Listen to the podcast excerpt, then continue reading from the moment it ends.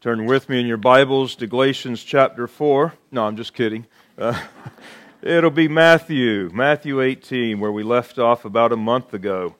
And it's been such a long time that I've been out of the pulpit, and I very much appreciate Keith uh, doing some extra uh, time there in the pulpit to give me some time away, but I'm very rusty now. So it'll take a while to get the clogs out. Good to be back in the pulpit to share the Word of God with you. And there's a great sense of gravity as I come this morning, as I do each time, uh, asking God to help me to be faithful with preaching the whole counsel of God and faithful with the only responsibility I have in this hour is to preach His Word. And that may He uh, then take it and deliver it in the way that He would use it in all of our lives to bring forth that, that fruit that He desires. I'm going to begin reading at verse 1. Uh, although we covered the first four verses the last time we were together, I'll continue down through verse 14 as we now turn to our attention to the Word of God. At that time, the disciples came to Jesus, saying, Who then is the greatest in the kingdom of heaven? And then Jesus called a little child to him and set him in the midst of them, and he said, Assuredly, I say to you, unless you are converted and become as little children, you will by no means enter the kingdom of heaven. Therefore, whoever humbles himself as this little child is the greatest in the kingdom of heaven. Whoever receives one little child like this in my name receives me. But whoever causes one of these little ones who believe in me to sin, it would be better for him if a millstone were hung around his neck and he were drowned in the depth of the sea. Woe to the world because of offenses, for offenses must come. But woe to that man by whom the offense comes. If your hand or your foot causes you to sin, cut it off and cast it from you. It is better for you to enter life lame and maimed rather than have two hands or two feet and be cast into everlasting fire. And if your eye causes you to sin, pluck it out and cast it from you. It is better for you to enter into life with one eye rather than having two eyes to be cast into hellfire. Take heed that you do not despise one of these little ones. For I say to you that in heaven their angels always see the face of my Father who is in heaven. For the Son of Man has come to save that which was lost. What do you think? If a man has a hundred sheep and one of them goes astray, does he not leave the ninety and nine and go to the mountains to seek the one that is straying? And if one should find it, assuredly I say to you, he rejoices more over that sheep than over ninety nine that did not go astray. Even so, it is not the will of your Father who is in heaven that one of these little ones should perish. Our gracious Father, as we come to this text this morning, open our minds, open our eyes, open our ears, open our hearts, that we might hear our God speak to us through the preaching of the Word. And we pray that you would stir our hearts up so that we would receive it and bring forth the fruit that would be pleasing to you. So may we have our hearts in tune this morning to that which you would have for us. And pray the Spirit of God would, would now work in the way that we even hear this to, to be worshipful to our great God who has given us such a, a great passage as this that is before us. And we pray that you would be glorified in now sending forth your word with power, in the power of your Holy Spirit. In Jesus' name, amen. You may be seated. We are going to plan to spend some time in this chapter. As this chapter begins, it begins with the apostles asking a question. It's not the last time they're going to ask this question, it's not the first time they've actually thought about it. Who is the greatest in the kingdom of heaven? They wanted to know. And while there is greatness in the kingdom, let it not be our concern this morning who is the greatest in comparison to one another, but what rather characterizes greatness. And the contents of this chapter will always be relevant for us as it addresses greatness in our relationships. In fact, I've entitled the message, um, as I've printed it out three different times, but on my copy and what the title should be in your liturgy Greatness in Humility. Because that's the essence of what he's getting at here in this passage that we'll be looking at this morning. See, life is defined in terms of relationships. And you will see what characterizes greatness in, the, in this chapter is not about all the works that a Christian go out and does on the outside, but the character of the man on the inside in relationship with others. That's what's going to define greatness. And Jesus takes up the question, he begins to answer it. He does so in three parts in this chapter. To be a great Christian, you must be humble. And that's what the first 14 verses are really about as he illustrates it with a child. But secondly, in verses 15 through 20, you must be willing to confront a brother correctly. And then, third, where we're going to end up in this chapter is you must be a deeply forgiving person. Verses 21 through 35. Now, last month, uh, when we left off this passage, we had just gotten started at the beginning when Jesus began to explicitly answer the question, Who is the greatest? And we saw in verses 1 through 4, that's where he begins to answer that. And this first section, which goes from verses 1 through 14, where he begins to take a child, a number of times he mentions children he begins to take up the question by illustrating a child that he brings into their midst. In the first section, we see a number of references here, and he's going to answer the question how to be great in terms of children. And the point here is humility. Humility. In verse 3, Jesus begins to answer the question that the disciples have about greatness by instructing them one, how one even enters the kingdom of God. He's going to have to answer that one first before he can even get to how to be great in the kingdom. How do you enter the kingdom in the first place? And every person who enters the kingdom does not do so as a great person, but as a small person. That's how he answers the question. Surely I say to you, unless you are converted and become as little children, you will by no means enter the kingdom of heaven. And so every person who enters the kingdom does not do so as a great person, but as a small person. And that takes conversion. Now, that conversion that Jesus is speaking of in verse 3 requires a total change of the viewpoint of oneself. That's what conversion is. It's changing my viewpoint of oneself. And that requires humility. And before going any further, we need to just pause right here for just a moment. We're talking about greatness, how to be great in the kingdom. But the first thing Jesus does is, is he's asking us, you've got to make sure you're in the kingdom. And so let's just pause here for just a moment. Have you been truly converted? Have you truly had a change of viewpoint of yourself? Has your life been changed from a self interested focus to a God interested focus? That's what conversion is.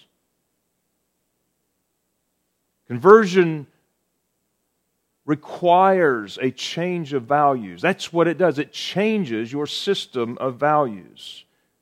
So that what is now important for you is not about your fame or your status or your fortune, but God's glory through your humility. That's what conversion is. Has that happened? God's glory through your and mine humility. Now, Jesus had to get that first point on the table first. How do you even get into the kingdom? Before he can then take up the question of greatness, which he begins to do at verse 4, and there he begins to explicitly answer the question Therefore, whoever humbles himself as this little child is the greatest in the kingdom of heaven. Now, to be great in the kingdom, one has to maintain that childlike character of humility in which he first entered the kingdom. And that's the point that he was doing in verse 3, expressing how you even get in the kingdom. And to be great, you have to maintain that humility.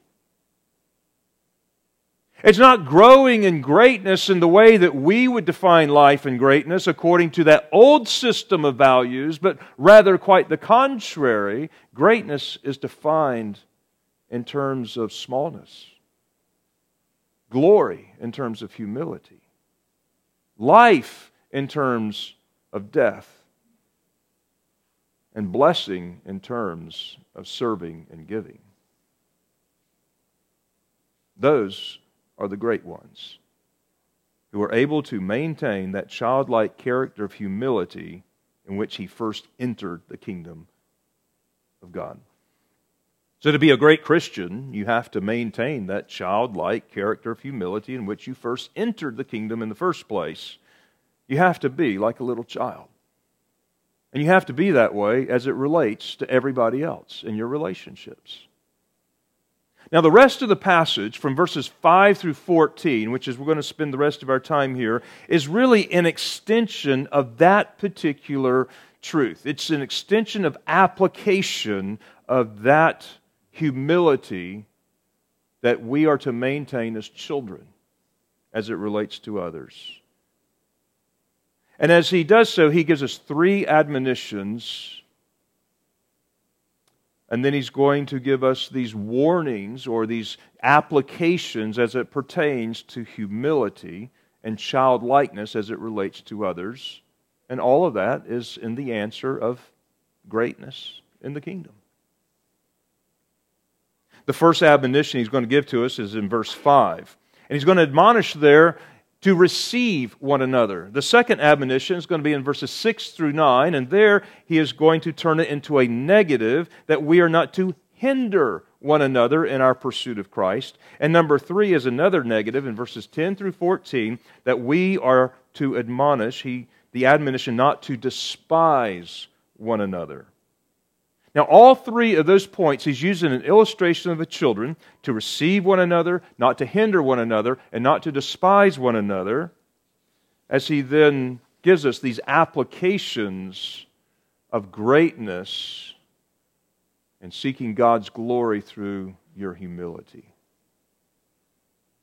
With each one of those applications, he also gives an incentive or a reason of why we should obey that particular admonition. So let's pick up that first admonition in verse 5. The first application relating to one another as little children in humility is to receive one another. Whoever receives one little child like this in my name receives me.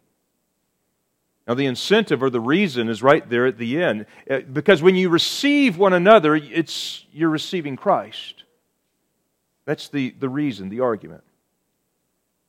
Now, what does that have to do with a church like ours? We have little children in our service from the time that they are baptized and even before, and all the way up through the time that we go and bury them in the cemetery. We, we have, what does that have to do with a church like ours? Has everything to do with a church like ours. Because when we come into the kingdom of heaven, we do so with a lot of differences between ourselves, do we not? In some cases, those differences are very, very, very minor. The appearance can be a difference or the clothes you wear or how you carry yourself. Some of our habits are different from others. Some of our protocols of manners are different in the way that we were raised from the way others were raised. The sound of your voice is different. It's very distinct to you and to no one else here.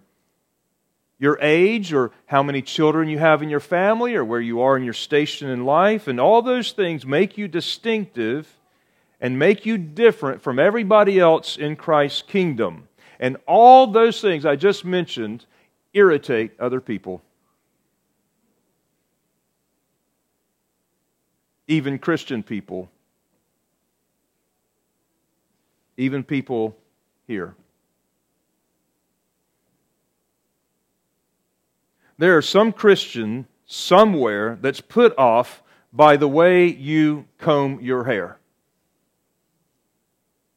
or the way you speak or the sound of your voice or just the way you laugh. Distinctive to you. And some thinks it's great, but other, there's someone out there that is irritated by that. And you're smiling because you know I'm right. you know, this is, this, is, this is how we are. And I'm just touching on the really minor things and the way that we sometimes irritate each other. It's just being who we are. Some people are social misfits, and others are the life of the party, and anywhere from the outcast all the way to the incast, and everywhere in between, wherever you are on the spectrum of that, there's some people that are going to be irritated for you simply being the way you are wherever you are. And so he uses a child in this illustration. And the characteristic of the child here is a difference in age. And he's using this in the context of the disciples as he's teaching a lesson here. And he takes up a small child, and he has a distinctive characteristic in age, and, and he's going to illustrate a much broader point. And we all have a tendency, as we grow older and mature, in, in not really receiving the young little brats the way we used to be as a little brat, right? We all have a tendency to get irritated at some point or at some level with little children, maybe because their immaturity irritates older kids or older adults, so we kind of marginalize them, or perhaps we're above now their playfulness.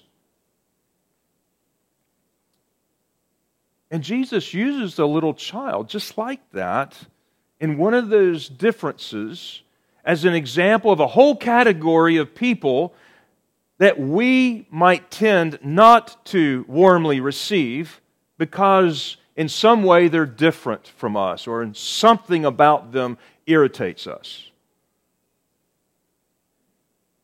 Because of that particular tendency with whether, whether it is with this child or the broader application of, of the way someone combs their hair or laughs or, or, or whatever it is, we tend to regard those kinds of people as lesser than ourselves.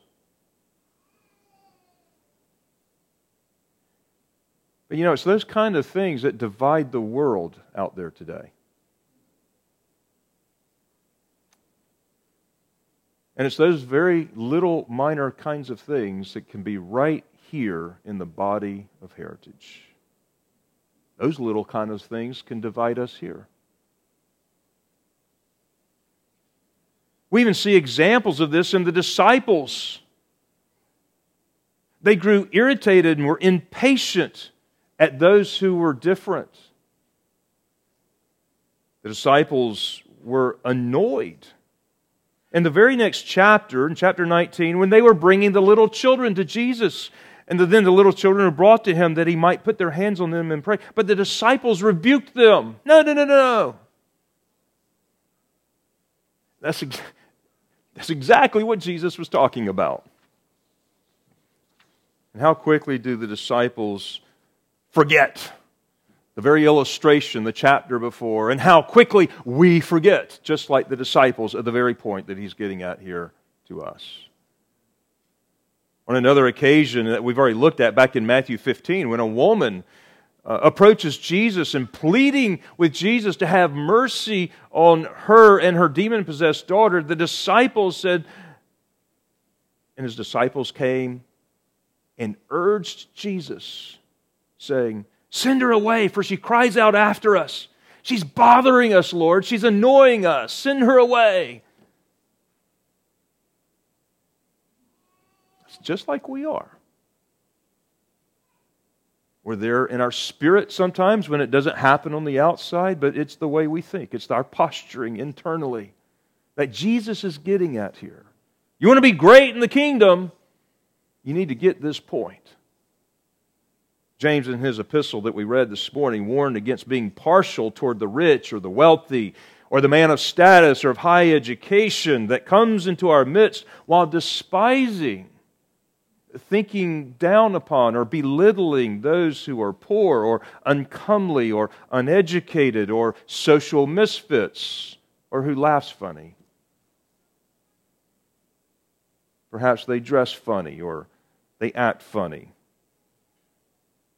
Yet we are to genuinely, earnestly receive them just like we would anyone else. And in so doing, you're receiving Jesus. To be a great Christian, the Lord went first to humility because that is the main problem.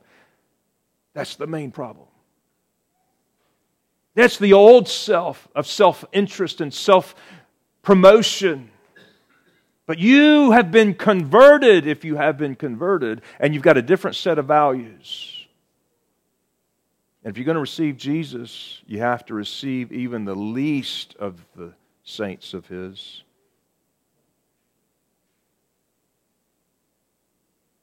The church is the one place on earth the one place on earth where anyone could go and put their faith in Jesus no matter what his race or his education or his ethnic background or his station in life or the way he talks or his accent or the clothes he wears or the way he parts his hair or the way he laughs. And he ought to know that he is genuinely received. When someone joins the church, as we've had a lot in this past year, he enters into covenant with God and his people. And we bind ourselves to each other as family members. And the incentive or the reason we are to receive one another as the same for the lowly as well as for the elite for the poor as the rich, as the slave as the employer. Is because when we do so, we receive Jesus. Whoever receives one child like this in my name receives me. So the question is to what extent have I given to engage the brethren. The brethren in this church and the brethren outside of this church. To warmly receive them. And that's the measure, to some degree, to the extent of understanding of what our Lord is talking about here. As much as you did it to them, you did it to me. So, this reception of the brethren is the extent of your humility, and it will be measured in terms of Christian greatness. The second application is given to us there, beginning at verse 6. And this application is in terms of a negative, in relating to one another as little children, not to hinder not to hinder someone in their pursuit of Christ and holiness. But whoever causes one of these little ones in, to, who believe in me to sin, or uh, whoever puts a stumbling block in the way, It would be better for him if a millstone were hung around his neck and he were drowned in the depths of the sea. You know what a millstone is? It's one of those big old stones about this big and about this thick, and um, I guarantee you it weighs a lot more than you do. And if it were tied around your neck and it were cast into the middle of the sea, it would be better if that were to happen to you than if this were to happen to you. Now, the word there is, if you, in the New King James, says, if, if you cause your brother Whoever causes one of these little ones who believes in me to sin. The word causes and to sin is actually one word, and that's why stumbling block is uh, translated in some. But the word there is a word in the Greek means to put an impediment in someone's way, to cause one to stumble over an impediment that you put in their way. And the idea is you are not to hinder one another in their pursuit of Christ whether that be a little child or whether it be anyone else.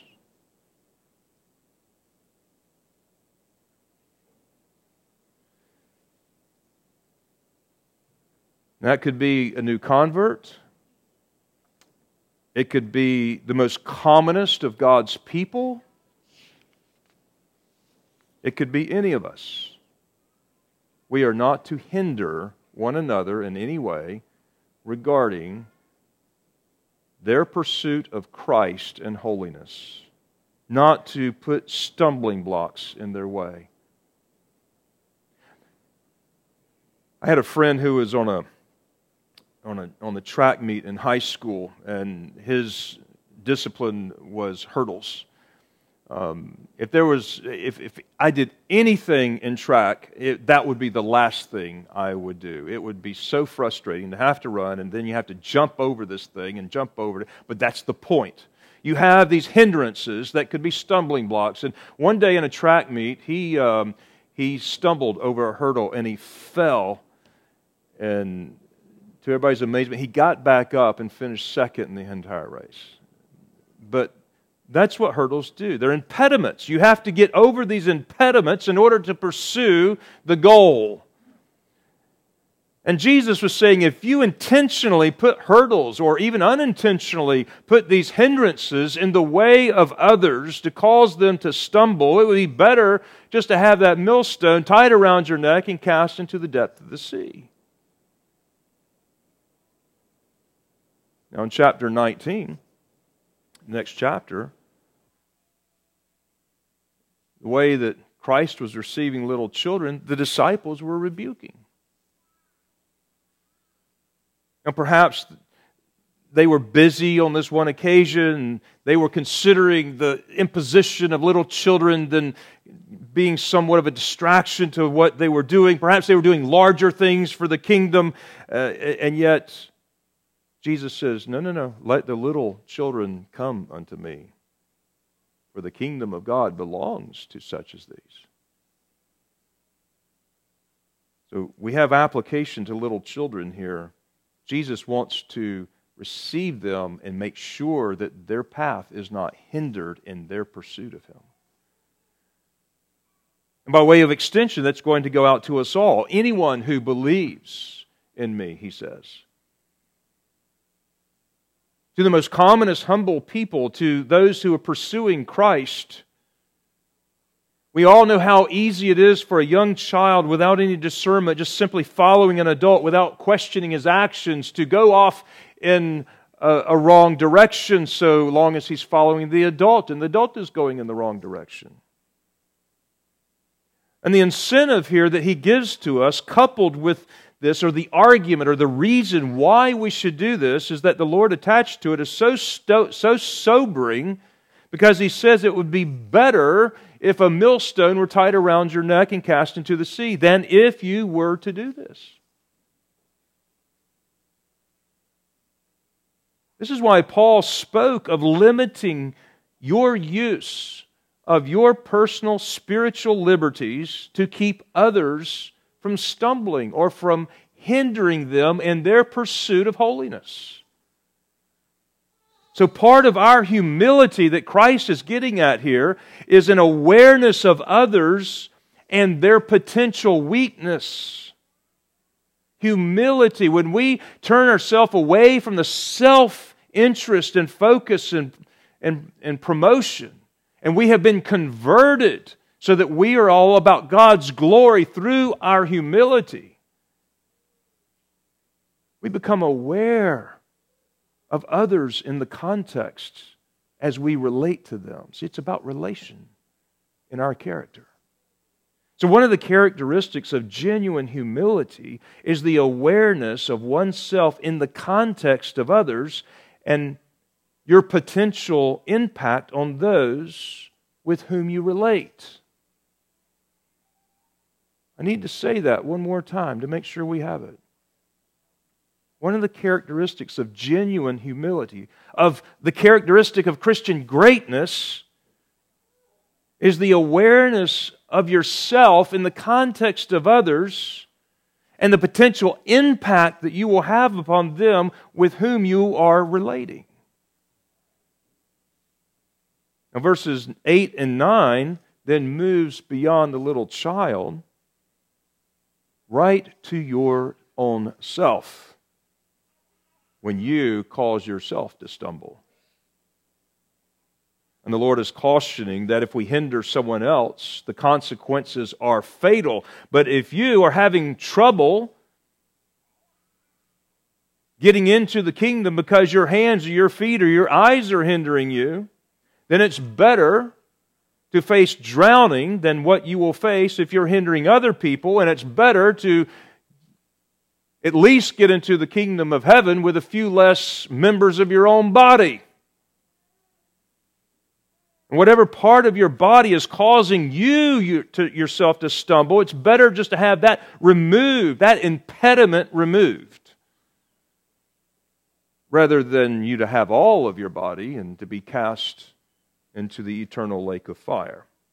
If your hand or foot is causing you to stumble, now, if that is your stumbling block or your hindrance, better to have one of them cut off and to be cast away so that you can enter the kingdom of heaven. If that is impeding you, or if your eye is, is that which hinders you, that's your hurdle, that's your stumbling block, it would be better to lose that than to lose life itself.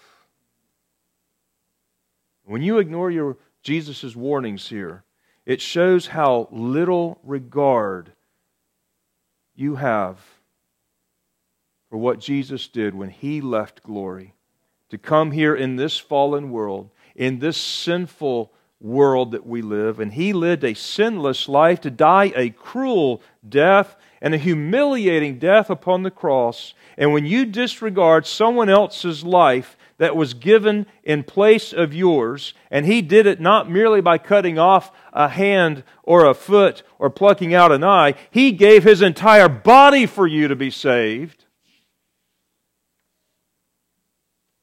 So that whatever it causes you to stumble or your friends to stumble, remove the impediment. What is it that causes you? Or hinders you from your pursuit of holiness in Christ? What is it that hinders your pursuit? Some of your friends, entertainment, recreations, relationships, lusts. The Lord is warning us all here. He warned us about the same kind of thing in Matthew chapter 5 that we've already covered, warning us about sexual lusts keeping people from getting into the kingdom of heaven. And those lusts are powerful forces. How many millions and millions of people will be kept out of the kingdom because they would not depart from their sexual lusts? How many people do you think that is?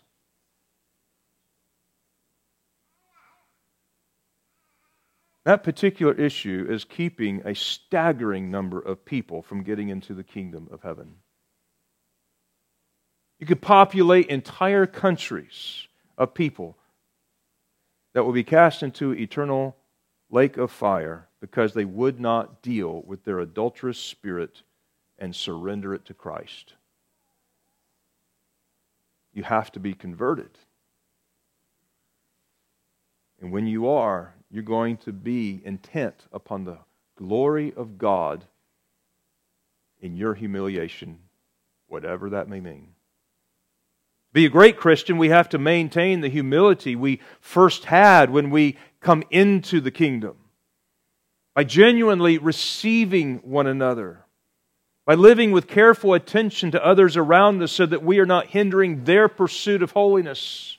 And I think I could go off on an entire message right here on parents and how parents should not be a hindrance to their children's pursuit of holiness and be a stumbling block to them by the way you live, your life. But third, another application which is an extension of his principle back in verse 4 as it relates to one another and little children is not to despise one another. Verse 10. Take heed that you do not despise one of these little ones. For I say unto you that in heaven their angels always see the face of my Father who is in heaven. That's the incentive. A great Christian, or greatness itself, is defined with humility. A humble Christian who does not despise others, not even a little child. The word despise means to look down upon somebody. It's a spirit or, or, an attitude about this, and it can come out in the way that we interact with other people. To look down on someone else is to see yourself or your ideas or your way of thinking or something about you that is higher up or more right or more cool or a little more wise or better or more acceptable than another.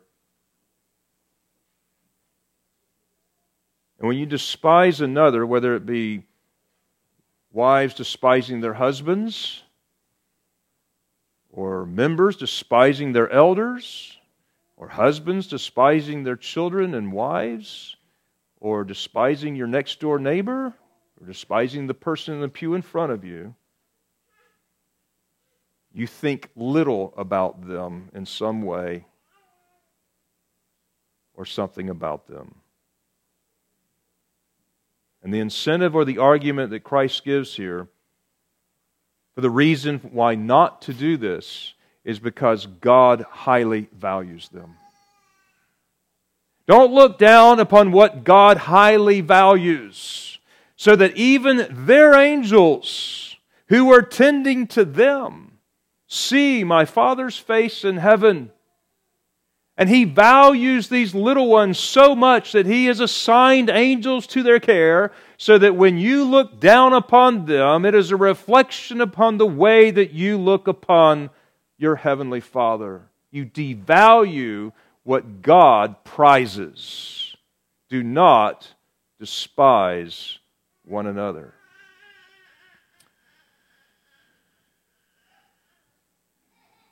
Have you ever been offended because someone has insulted somebody else that you're very close to or you love? You know, when I was growing up and I was a little kid, that was the thing you would do, right? Your mama, don't you talk about my mama? It's always about your mama thing. And then you get into the daddy thing and who can beat up whose daddy. And pretty soon you're all talking about someone else's loved ones and kin. And you're despising right? You're looking down upon, you're insulting, you're thinking about this, and you're intentionally doing it in this immature, self focused state that you were in as a child. And that's the idea here. God is greatly offended when you despise one that he values so highly.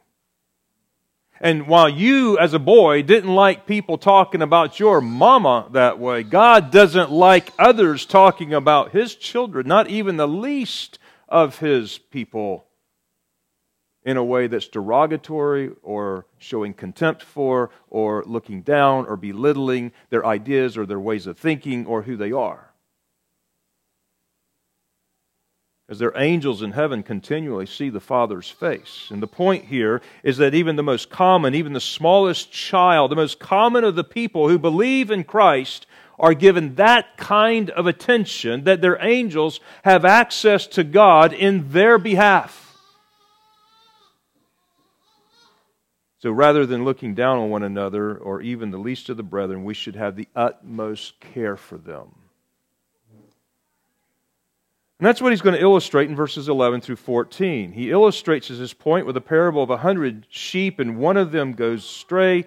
And genuine humility that does not despise one of the little ones will care even for the straying sheep. They're treated as valuable, and we are to seek them out. This is a major ministry that Christians have for one another, and especially that of elders. And I think you need to see how this portion of the passage ties into the next portion of the passage in verses 15 through 20, the passage that I uh, is probably undoubtedly the one that you're most familiar with and that you frequently reference. But you have to see how this portion fits before we get to that portion. When you pursue an errant brother or someone that's offended you and sinned against God, you, it's important before you get there to have the character of love and compassion and the genuine care that we are to have in all humility before we start that process. Where most of the mistakes are made, I believe, in Matthew 18, 15 through 20, is in that process, is not coming at it in humility, treating an errant brother like a little child. So in verse 14, the motivation or the incentive here at the conclusion of the passage is that the Father in heaven doesn't want to see any of the little ones like this perish. At the beginning, we have a straying sheep and at the end, we have a concern that God does not want them to perish. And that needs to be our concern too. So don't despise them. Don't think little. Don't look down upon them. It's easy to do that. I confess to you, as a pastor, it is easy to do that. I have done that. You have done that. We do that. And we have to check ourselves. Some people are not very valuable or, or productive to the flock. Maybe they don't have a lot of giftedness or they haven't contributed in a lot of ways, and it's easy to despise them or to marginalize them. Maybe they were kind of a nuisance and they and they stray and they're gone and it's easy to think, well, it doesn't really matter much anyway. I'm glad they're gone. I didn't really like them much. Don't do that. That's what our Lord's talking about here. To be great, it's going to have to be characterized with humility, seeking God's glory. Not about what you like.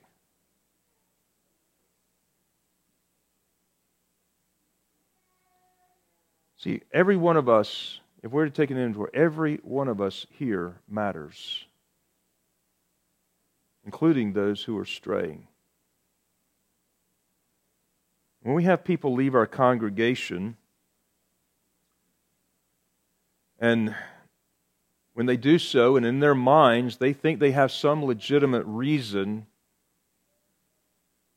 Now, we might not feel they have a legitimate reason. But in their minds, they have a legitimate reason for leaving this congregation. Some spiritual consideration. Our intention usually is to let them go and yet maintain a good and cordial relationship with people like that. What that means is, is we don't have a lot of debate with those people. Perhaps they've been influenced by something that we feel is problematic. But it is apparent to us that in their mind they have a spiritual justification for leaving. They may even be moving, be moving away from some of the positions that we have maintained or held here. But I don't want to burn my bridge in the way that I respond to them. And that response does not mean that I don't care about them when I let them depart. I want you to draw this distinction. But if we have people in our congregation that begins to wander for illegitimate reasons, I mean, wander into sin, there is not one of those here that doesn't really matter. Any of us who are connected with that person and you know they're wandering into iniquity or wandering into worldly things or worldly pursuits, that person matters. And you cannot say to yourself, well, people really didn't get along with her, or he doesn't really matter. You can't do that. Your Father, your Heavenly Father, cares about you and He cares about them, and He cares about everyone here, and He doesn't want them to perish. You don't want to think down on someone or marginalize them. You have to stop and remind yourself of this tendency to place a high value on someone that you generally will give a high value to someone if they had a good station in life or they're well educated or they're getting along and they have a wonderful personality. And yet, we would be really concerned for those. But we have a greater tendency to marginalize the more common or the difficult sheep, or the least of these, as Jesus was illustrating. Yet every one of those people are a, of an interest to God. And we have to have the right spirit. I find myself constantly keeping watch over my spirit and constantly adjusting it toward people. Because we tend to evaluate one another in terms of non essentials or the, or the externals, rather than each one has an eternal soul equally valued in the sight of God. And that's got to be my heart in this. So to be a great Christian requires me to be a humble Christian and to pursue those. And it's not just me, it's you too. You too are required to pursue those who are straying into iniquity, straying into worldly pursuits, straying away from the God that they once loved. Not to despise them, to go after them. Go after them with love. Go after them with care because your heavenly Father highly values them. So, to be a great Christian, you have to be a humble Christian to maintain that humility in which you first entered the kingdom of God in the first place, when you were converted from a self focused manner into a God focused manner, so that you can be centered upon the glory of God even through your humility, even through difficult times and what these difficult things are that He's speaking about. It's a different way of living. And that humility will be maintained as you receive those who are pursuing Christ as you are aware of yourself in their context so that you do not hinder them in their pursuit. And as you value all those who are in the kingdom from the least to the greatest and do not despise what God highly values. To care enough about them to go after them even when they're straying and they don't even like you very much either. Growing in Christian greatness is about growing in humility as it relates to others. This is the essence of the gospel life. And that's exactly what Christ demonstrated throughout his entire earthly ministry before our eyes. And we're to be like him. It's not possible for you to do in your flesh. He's asked you to do something impossible for you to do. But He requires us to do this which He has now given us grace to do. And the possibility is ours to follow in that way. And you'll know greatness by being low, not way up here. May God give us the grace to live great lives for His sake. Our gracious Heavenly Father, what you have told us here is impossible for us to do in our flesh, but you have converted us. And thankful we are that you have converted us. But we too often get our focus upon ourselves or our interest or our self affluence or peace or not wanting to be bothered, and, and we, we tend to think more highly of ourselves than we ought to think. And we do not prize our relationship with others and the things that they have and the life that concerns them as we prize it ourselves. Forgive us, we pray. And grant us, O Lord, your help and your grace to live this passage out and to love each other and to pursue each other and to be humble people. We pray that you would be honored as we do this and we grow in this. May we help each other to grow. May we help each other in love and true, genuine care. May we pursue each other. May we pursue holiness. May we pursue Christ.